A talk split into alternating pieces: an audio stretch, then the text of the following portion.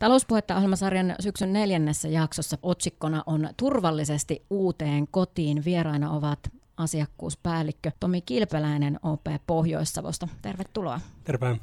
Sekä kiinteistövälittäjä Saija Miettinen OP Koti Itä-Suomen Kuopion toimistolta. Moikka. Kiva, kun olette paikalla. Hei, syyskuussa talouspuhetta ohjelmassa paneuduttiin tarkasti korkojen nousuun ja miten se vaikuttaa asuntolaina-asiakkaan arkeen.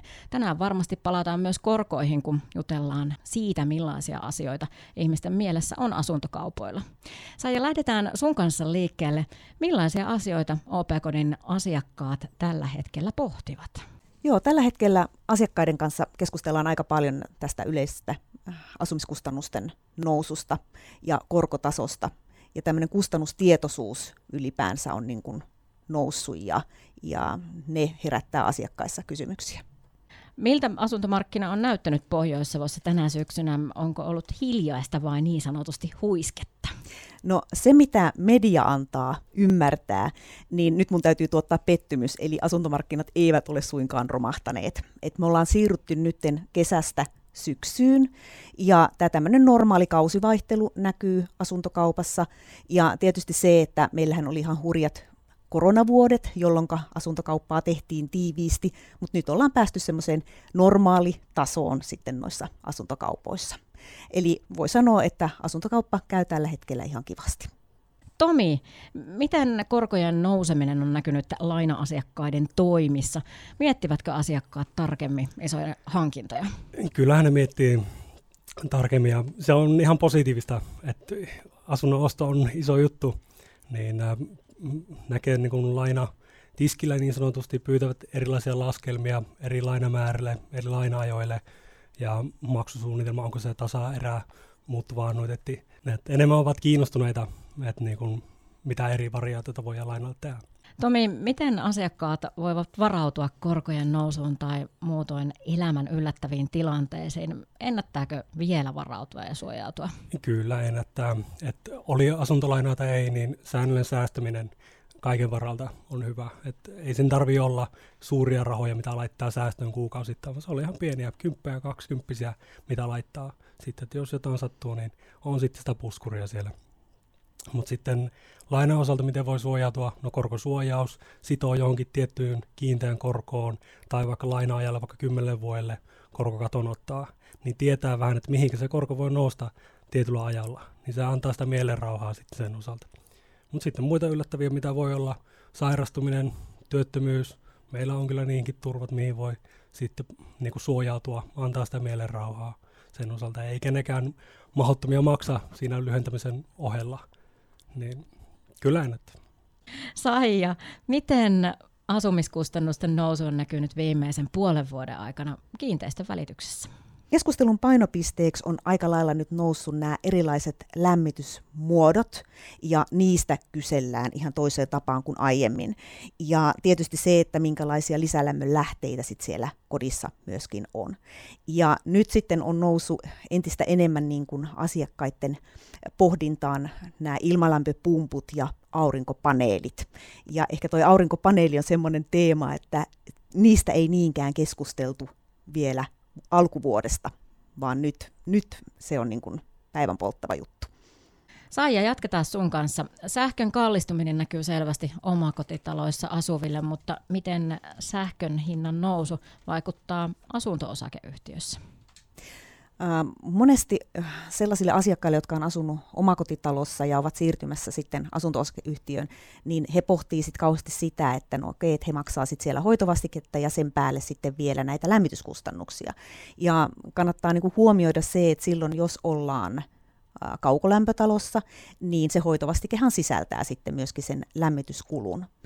Ja taloyhtiöissä totta kai myöskin sit taas pohditaan sitä puolta, että kun kustannukset ovat nousseet, niin pitääkö sit sitä vastiketta nostaa, eli mahdollisesti se kustannusvaikutus näkyykin sitten siellä vastikkeen puolella. Tomi, kun asumiskustannusten sekä korkojen nousu mietityttää, miten asiakkaan olisi hyvä toimia? Kyllä mä näen, että se on semmoinen rehellinen tarkastelu sitä omaa taloutta. Että paljonko sitä voi, mikä on itselle semmoinen sopiva määrä, mitä laittaa kuukaudessa esimerkiksi vastikkeeseen lainan lyhennykseen Ja missä menee se kipuraja sitten siinä, että se alkaa olla niin paljon, että pitää ruveta karsimaan esimerkiksi siitä säännöllisestä säästämisestä. Niin se on ehkä se suuri juttu, että katsoo vähän, että mikä on itselle sopivat. Vaikka toki me ollaan pankkina, niin kuin autetaan laskelmissa muuta, mutta kyllä se niin kuin ihminen itse tietää, mihin sitä haluaa, minkälainen itselle on sopiva se maksuerä. Miten paljon teidän pankin asiakkaat ovat suojanneet asuntolainojaan koronnousun varalle? Onko korkosuojauksia tehty enemmän tänä vuonna kuin aikaisemmin? No meidän koko asuntolainakanta on suojattu noin 35 prosenttia. Ja sitten tämän vuoden osalta uusia lainoja, mitä ollaan tehty, niin se suojausaste on noin vajaa kolmannes, eli pikkusen maltillisempi, mitä on koko lainakanta. Et siinä syynä on vähän se yleinen epävarmuus markkinoilla ja sitten kun tämä korko on noussut, niin se on vaikuttanut korkosuojauksen hintaan myös. Niin se on myös vähän epävarmuutta aiheuttanut, mutta sitten on just se säännön säästäminen pidetään huoli siitä, että millä muulla kuin korkosuojauksella siihen on varauduttu. Niin se on se. Ja siinäkin, että jos ei halua koko lainansa suojata, niin sitä voi pilkkoa vaikka osin, suojaa vaikka puolet lainasta tai muusta siinä, että jokaiselle katsotaan se sopivin keino, millä sitä varautuu tulevaan. Saija, jatketaan sun kanssa keskustelua. Usein asiakkaan mielessä on varmasti kysymykset, onko nyt hyvä aika myydä tai hyvä aika ostaa uusi koti. Mitä vastaat näissä tilanteissa asiakkaalle? No kyllähän se lähtökohta pitäisi olla ne asiakkaan omat asumisen tarpeet ja sitä asumista pitää miettiä vähän pidemmällä aikavälillä kuin vaan se seuraava puoli vuotta tai puolitoista vuotta, että saattaa olla, että se koti ostetaan seuraavaksi 80 vuodeksi. Ja kyllä se oma elämäntilanne varmasti määrittää kuitenkin sit sen, että milloin se asunnon vaihdon tarve on ja milloin sitten myöskin kannattaa sitä kotia lähteä myymään. Et jos katsotaan vaan niin sitä ympäröivää maailmaa, niin voi olla, että koskaan ei tunnu siltä, että olisi oikea aika ostaa tai myydä, mutta kyllä tämä, tämä, niin tämä meidän oma, oma elämä on sen verran lyhyt, että kannattaa niin kuin miettiä ne ratkaisut sitten ihan niistä omista tarpeista käsin. Talouspuhetta ohjelmasarjan aikaisemmissa jaksoissakin on puhuttu hyvästä välitystavasta. Saija, sinä toimit hyvän välitystavan lähettiläänä. Kerrotko tästä vähän lisää? Mitä hyvän välitystavan lähettiläs tekee? No, mä toivin hyvän välitystavan lähettiläänä oman työni ohessa, eli teen tätä kiinteistövälittäjän työtä. Ja Tämä hyvän välitystavan lähettiläshän on tämmöinen luottamustehtävä, jota tehdään yhteistyössä kiinteistövälitysalan keskusliiton kanssa. Ja tämä toimikausi kestää nyt sitten vielä tämän vuoden loppuun saakka. Ja hyvä välitystapahan on tämmöinen ohjeistus meille välittäjille, että miten tätä työtä tehdään vastuullisesti ja asiakaslähtöisesti, ja se antaa sellaisia käytännön ohjeita tähän, tähän tekemiseen.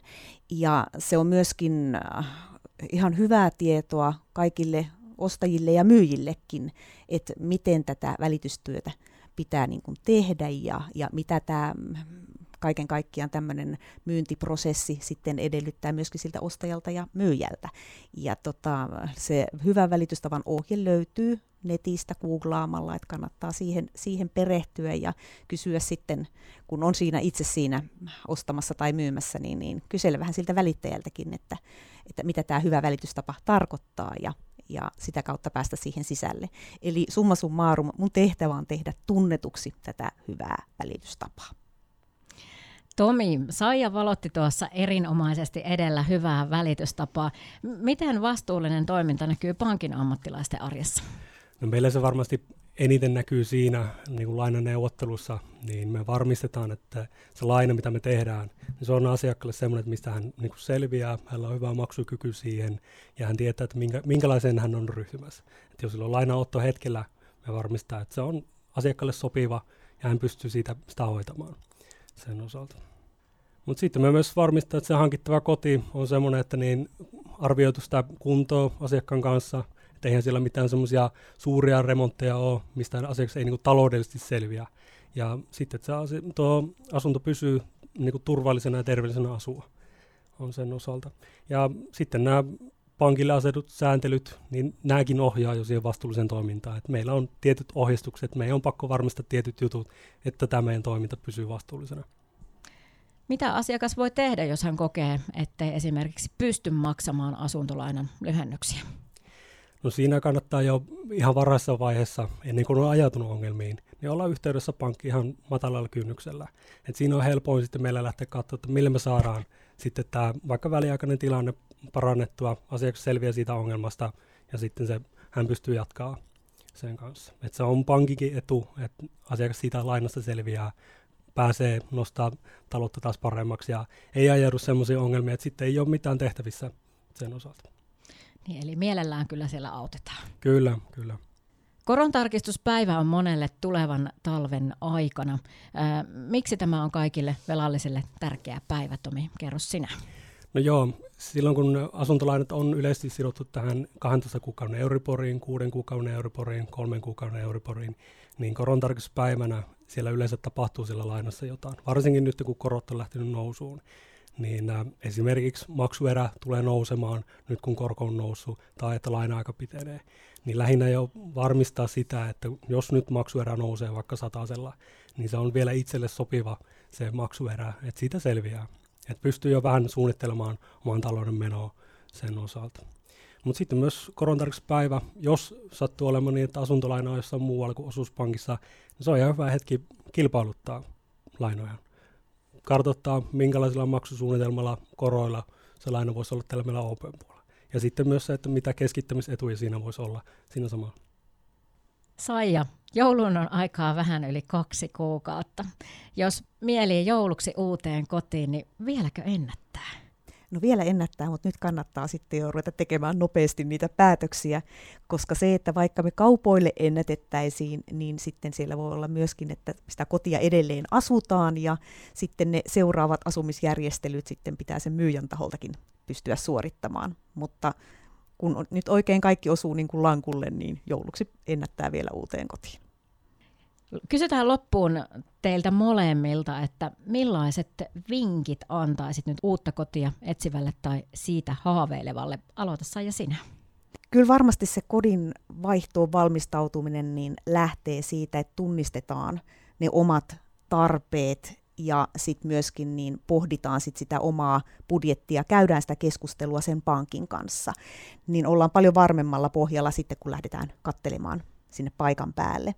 Ja se, että kun näistä asumiskustannuksista niin paljon tällä hetkellä puhutaan, niin niihin pystyy aina niillä omillakin valinnoilla vaikuttamaan, joten ei ne tule aina siellä niin kuin annettuna tekijänä ja sidottuna siihen uuteen kotiin, vaan se on jokaisen perheen ne omat kulutustottumukset, jotka sitten kuitenkin niin sitä hyvin pitkälle määrittää ja jota kautta sitten pystytään myöskin tekemään niitä säästöjä. No just niin kuin Saija sanoi, että yhteys pankkiin, että mitä enemmän nopeammin on yhteydessä pankkiin, meillä on enemmän aikaa katsoa niitä raameja, minkälaisella suunnitelma asiakas voi ottaa sellainen. Ei tarvitse olla kohdetta tiedossa, vaan jos miettii, että vaikka asunto-osake, niin me voidaan katsoa vähän, että minkälaisilla asumismenoilla, mikä on sopiva laina. Kerätään katsoa niitä vaikka vakuuskuvioita, paljonko tarvii omaa rahaa tai mitä muuta vakuutta lainalle. Et sitten on helpompi lähteä sinne asuntomarkkinoille katsoa niitä meille se asuntoja. Ja sitten jos siellä on se oma helmi, niin se ei mene sitten sivusuun sen takia, että ei ole lainaa jo kerennyt katsoa valmiiksi. Et antaa sitä mielenrauhaa myös siinäkin, että ei tarvitse sitten ruveta niitä lainaa ehtoja miettiä tai muuta. Et se on siellä jo alustavasti katsottu valmiiksi, niin se on hyvä.